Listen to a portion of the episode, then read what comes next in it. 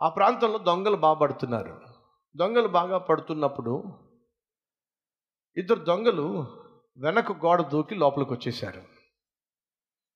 ఇంట్లో ఉన్నవాడు ఆ శబ్దానికి లేచాడు.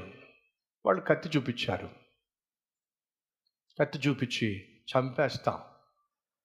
ఎక్కడెక్కడ ఎంతెంత దాచిపెట్టో మాకు ఇచ్చేసేయి అని అంటే ఏమీ మాట్లాడకుండా డబ్బులన్నీ ఇచ్చేశాడు బంగారం అంతా ఇచ్చేశాడు. నెమ్మదిగా వాళ్ళు ఇంటిలోంచి బయటకు వెళ్తుంటే ఎదురుగుండా పోలీస్ జీప్ వచ్చింది. పోలీస్ జీప్ చూసిన వాళ్ళు అమాంతంగా ఇంట్లోకి వచ్చేశారు. తలిపేసేశారు. ఆ పోలీసులకు ఎందుకు డౌట్ వచ్చి ఆ ఇంటి ముందుకే వచ్చి ఏదో శబ్దం వినిపిస్తుంది ఏదో మాటలు వినిపిస్తుంది అని చెప్పేసి వచ్చి తలుపు కొట్టారు. మిమ్మల్ని అడుగుతున్నాను ఆ ఇంటివాడు ఏం చేయాలి?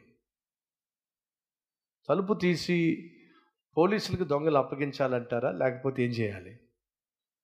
దెబ్బ దెబ్బ దెబ్బ దెబ్బ తలుపు కొడుతూ ఉంటే నెమ్మదిగా వెళ్ళి తలుపు తీశాడు. ఇద్దరు దొంగలు ఈ ప్రాంతంలో తిరగడం మేము చూసాం వాళ్ళు తప్పించుకుని పారిపోయారు. ఎక్కడ ఉన్నారు?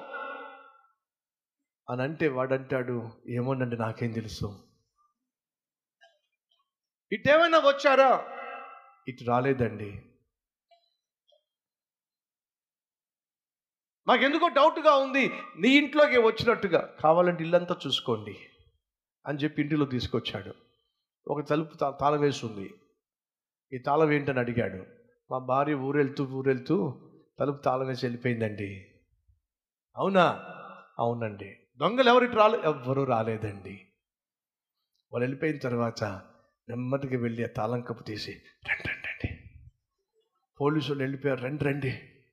అని చెప్పి పాపం పోలీసులు వెళ్ళిపోయిన తర్వాత ఈ దొంగలు దాపెట్టిన వ్యక్తి వాళ్ళు బయటికి పిలిచి వెళ్ళిపోయారులే అని చెప్పన్నాడండి. ఇదంతా నేను చెప్తున్నప్పుడు మీకు ఏమనిపిస్తుంది చెప్పండి? ఏమనిపించింది మీకు? బ్రదర్ మీకు అసలు మేము ఎలా కనిపిస్తున్నాం? ఎవడైనా దొంగలను దాచిపెడతాడా? ఎవడైనా దొంగలను దాచిపెట్టి ఇంట్లో పెట్టి పోలీసులకి వాళ్ళని అప్పగించకుండా ఉంటాడా? అసలు మీరు ఎవరి గురించి మాట్లాడుతున్నారు? ఇలాంటి తెలివి తక్కువ వాళ్ళు ఎవరైనా ఉంటారా? అనే మాటగా మీరు అంటుంది దయచేసి గమనించండి. నీ జీవితంలో నిన్ను నాశనం చేయడానికి వచ్చింది పాపం. ఆ పాపం నీలో ఉన్నది కాబట్టి నువ్వు సుఖంగా ఉండలేవని చెప్పి యేసుక్రీస్తు వచ్చాడు. యేసుక్రీస్తు వచ్చినప్పుడు నీ పాపాన్ని బయట పెట్టమంటే నువ్వేమంటావు? తలిపేసి లోపల పెట్టి మా ఆవిడ తలుపేసి వెళ్ళిపోయిందని చెప్పి అంటావా? వింటున్నావా సహోదరి సహోదరుడా? నీలో పాపాన్ని పక్కన కూర్చోబెట్టి నువ్వు ఏదో సాధించాలని ఆశపడితే ఏమీ సాధించలేవు.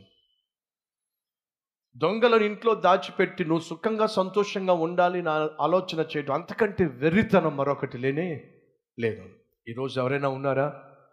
పాపాన్ని నీ హృదయంలో ఉండనిచ్చి అవిధేయతని నీ జీవితంలో ఉండనిచ్చి అపవిత్రతను నీ జీవితంలో ఉండనిచ్చి నేను గమ్యానికి చేరుకోవాలి. నేను అనుకున్నది సాధించాలి. ఆర్థికంగా బలం పొందుకోవాలి. మంచి ఉద్యోగాన్ని పొందుకోవాలి.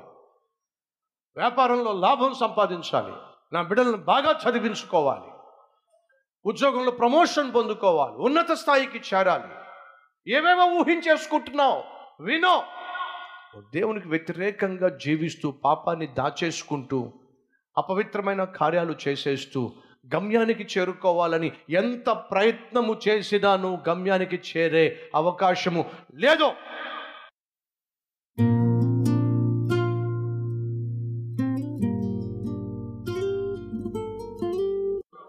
మహాపరిశుద్ధుడు అయిన ప్రేమ కలిగిన తండ్రి ఒక ఆత్మీయుడు ఎప్పటికీ పాపాన్ని సక్సెస్ఫుల్గా చేయలేడు.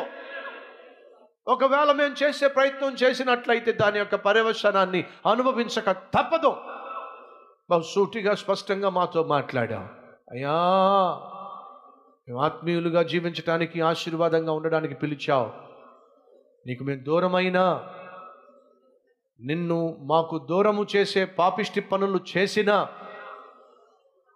అపవిత్రమైన జీవితానికి తావిచ్చిన చే చేతులారా మేము మా జీవితాలను కష్టాలకు నష్టాలకు అమ్మేసుకుంటున్నాం.